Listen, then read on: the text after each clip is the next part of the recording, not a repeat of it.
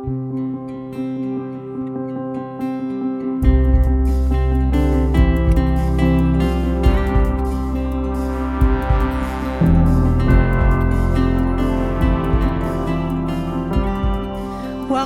You're listening to the RPC Sermons Podcast. You can join us for virtual worship every Sunday at roswellpres.org. Thanks for listening.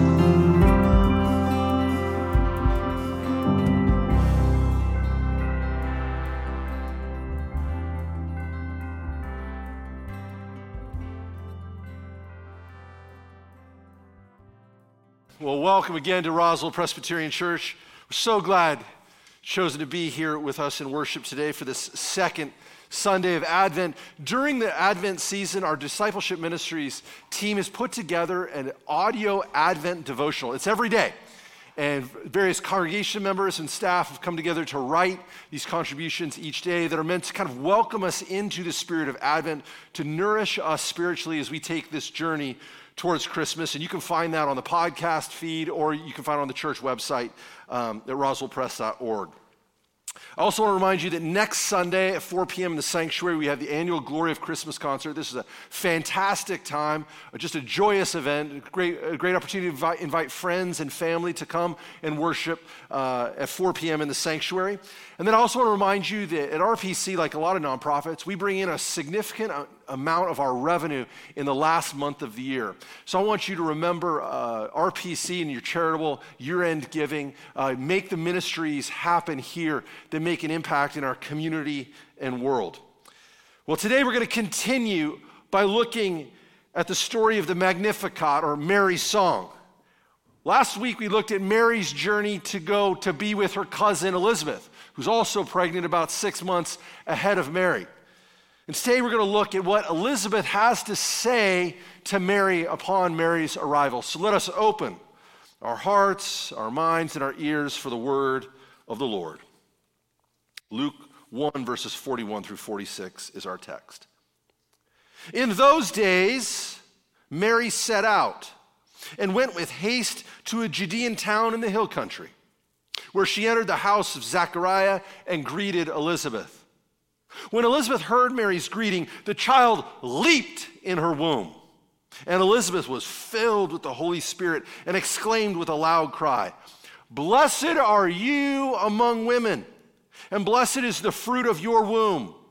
And why has this happened to me that the mother of my Lord comes to me?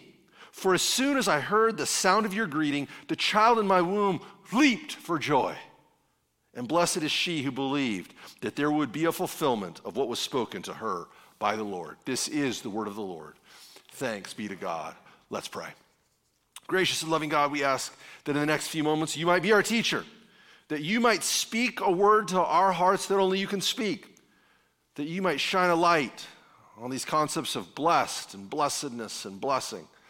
Lord, that we might receive your blessing and share it with the world. Now may the words of my mouth and the meditations of our hearts be pleasing in your sight, our rock and our redeemer. Amen.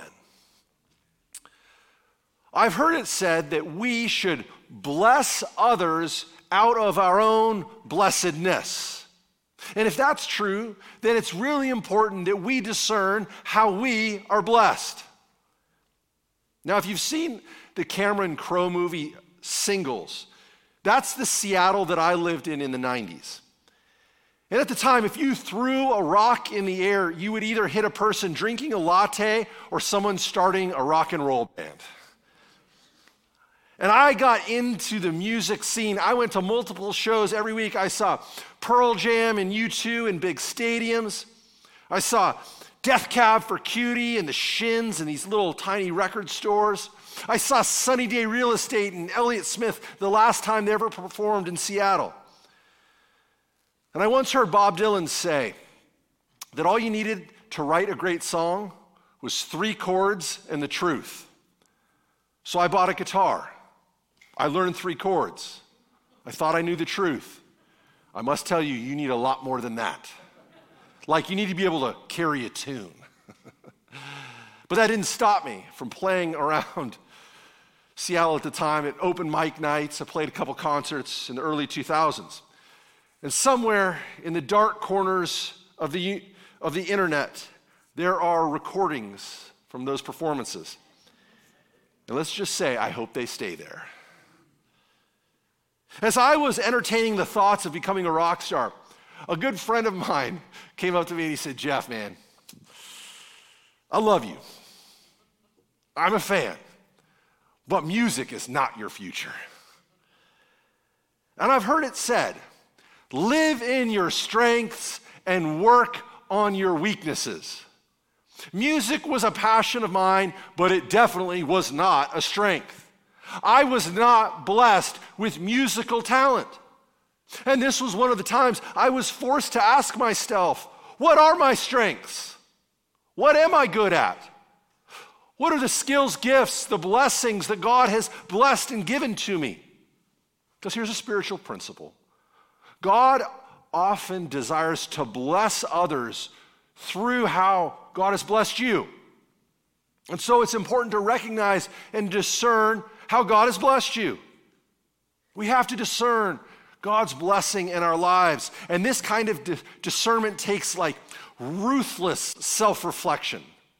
Why is it ruthless? Because it's, it's forcing yourself to look in the mirror and see who you really are. Not to give in to illusions, not to give in to self deception, but to say, that's really who I am. To be honest with ourselves.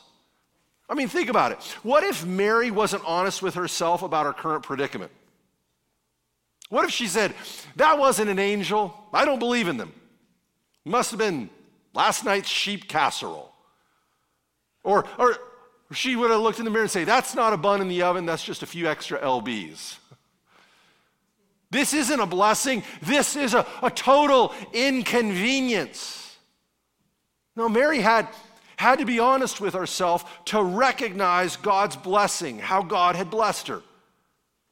And her honesty allowed herself to experience that blessing and then to go on to bless others.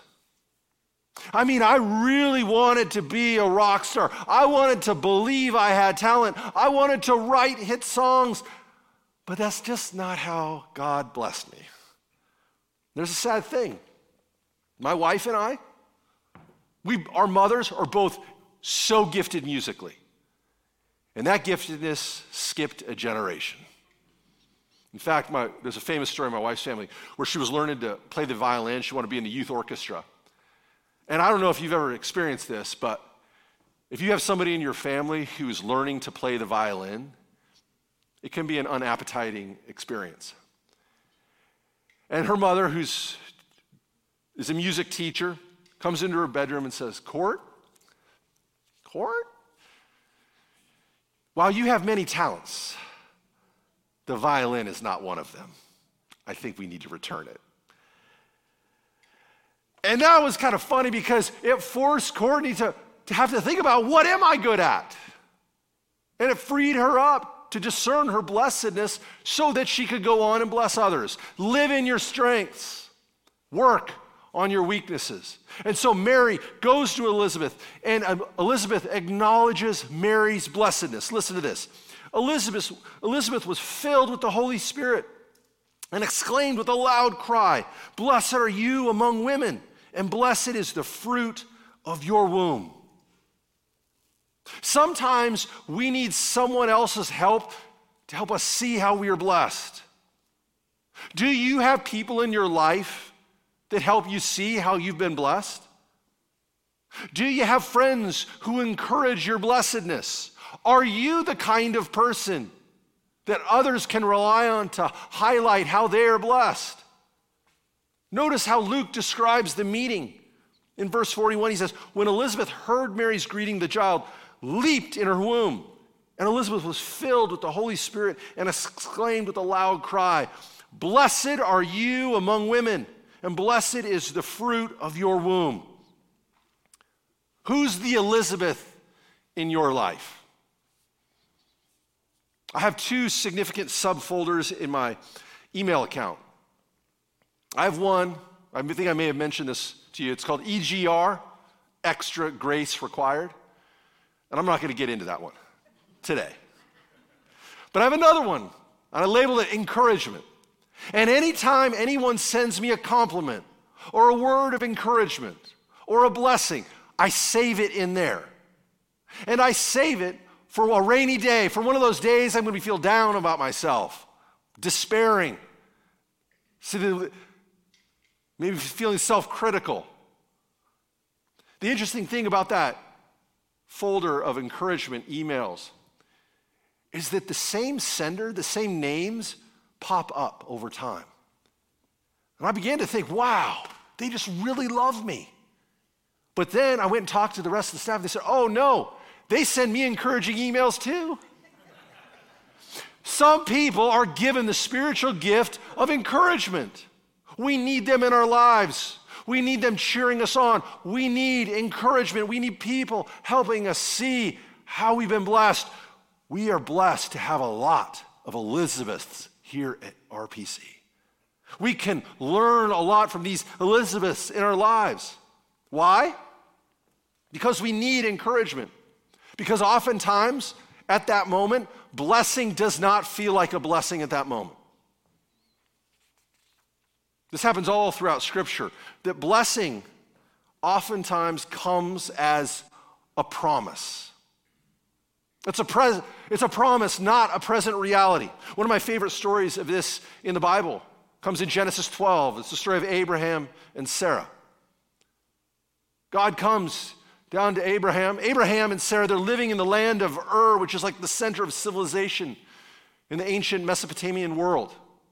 It's a metropolis, it's a happening place, it's where you want to be. And God comes to Abraham and he has a vision that God says, I want you to go to the promised land. And I will bless you so that you can bless the world. Now, this, this isn't a blessing that happens in the moment, it's a promise about the future. And I can just imagine Abraham coming home, you know, waking up that morning, walking into the kitchen. Sarah had a vision last night. We're supposed to pack up, head to the promised land. Where? The promised land, land flowing with milk and honey. I can just see her saying, We'll need a little bit more than that. Can you put some meat on the bones? I can imagine her getting very practical. Abraham, I'm not meaning to be ageist, but you're 75 years old. Traipsing through the desert, you think that's a really good idea to some promised land? We're at a happening place, but Abraham and Sarah respond to God's call and they change the trajectory of human history. I'm not exaggerating. And they go to the promised land and they experience God's blessing, and God works through them, blesses them, so that they may bless the world. But it's critical to see the belief comes before the blessing. And so here we see Elizabeth declares that Mary is blessed because of the baby she bears. It's God's promise for the future. You know, in 1723, Johann Sebastian Bach took a post as the choir master in Leipzig, Germany. And shortly thereafter, he composed his famous Magnificat. And I didn't realize this, but there were lots of Magnificats being written at the time. And they were usually long and drawn, drawn out. And Bach, and this was part of his singular genius, he said, I want mine to be punchy, to be direct, to be quick. And so it goes barely 30 minutes. And in writing the Magnificat, Bach says two things about it. He had two fundamental convictions. Number one, that Mary sang the Magnificat. And the second is that we are supposed to follow her in singing it. In other words, Mary's song is supposed to become our song. We're supposed to sing it. So when Elizabeth says to Mary, And blessed is she who believed that there would be a fulfillment of what was spoken to her by the Lord, we're supposed to see that as our song. And so our question then becomes how has God blessed you? And one of the ways we've all been blessed is the promise God has made to us through that baby in, in Mary's womb. Several years ago, I read a book by the American theologian Robert Jenson. It's called Story and Promise. And in the book, Jenson is trying to make an argument about how God's story revealed in Jesus Christ, intersects with our story. And he interprets the good news of Jesus in terms of what he calls in terms of promise. His argument is so elegant and so basic. I'm just, I can't believe I'd never seen it before or thought of it. And he says that we all make promises of one kind or another. You make promises at work. I'll respond to your email when I get back to my office. Some make promises to our kids. I promise I will pick you up from school. You make a promise when you get married. I will be your spouse for richer or poorer through sickness and in health. We all make promises. But eventually we know that people let us down. People forget to keep their promises. And even the greatest promise keepers will find that their promises come to an end. Why? Because we will all die. And in death, our promises come to an end. This is why in our marital vows, we say, I will be your husband for richer or poor in sickness and health, as long as we both shall live. Because we recognize that you can't be held to your promises if you've died. All our promises end in death. And so, who is the only person to have ever defeated death? Well, the Apostles' Creed says Jesus Christ, who was crucified, dead, and buried, and rose on the third day. Jesus is the only one who can truly keep his promises because he's defeated death in resurrection. And so, God in Jesus Christ is the true promise keeper, the true one that keeps promises. And we can trust in it. And because of that blessing that Mary bears in a room, all of humanity is blessed through God, what God has done, and that God will keep God's promises. It's for all creation.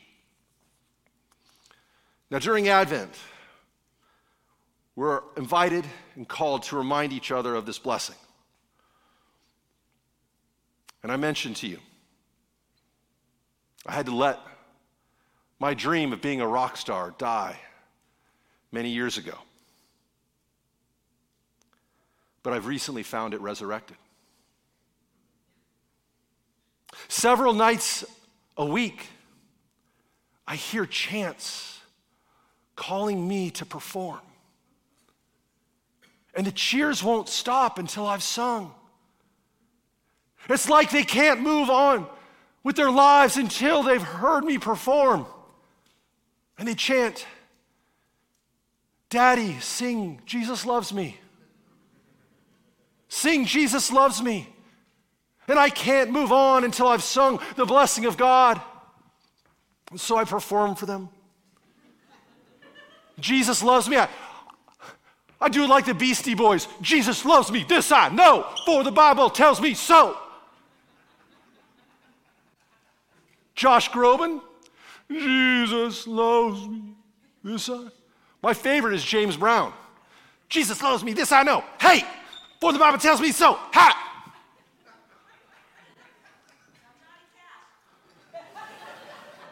I hear Jesus loves me. Up around the bend.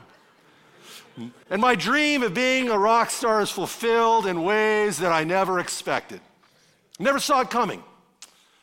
Frederick Buechner once said, Our vocation and our calling is where our deep gladness meets the world's great need. And every time and every night I sing Jesus Loves Me, I'm blessing my son in spite of my lack of talent. But I have so much fun doing it. And we are called to remind each other how we are blessed. We are to bless others. I love the words of Bach who once wrote When there is devotional music, God with his grace is always present. God has blessed all of humanity in Jesus Christ. And the question is, how are we going to make music out of that blessing? Elizabeth recognizes her blessedness. Mary recognizes her blessedness. My question to you is, how has God blessed you? Maybe you have been blessed musically. Well, then go and bless others. Have you been blessed with financial resources? Bless others. Are you a blessing in the kitchen? Then bless others. However, God has blessed you, go and bless others. Bless out of your own blessedness. Let's pray. Gracious and loving God, we thank you for the good news, that we hear in this Magnificat, this great relationship, this friendship between Mary and Elizabeth. Lord, I pray that you might reveal to us how we have been blessed so greatly, and that we might take that blessing and use it to bless others. We might shine that blessing in a world that desperately needs it. In your name we pray. Amen.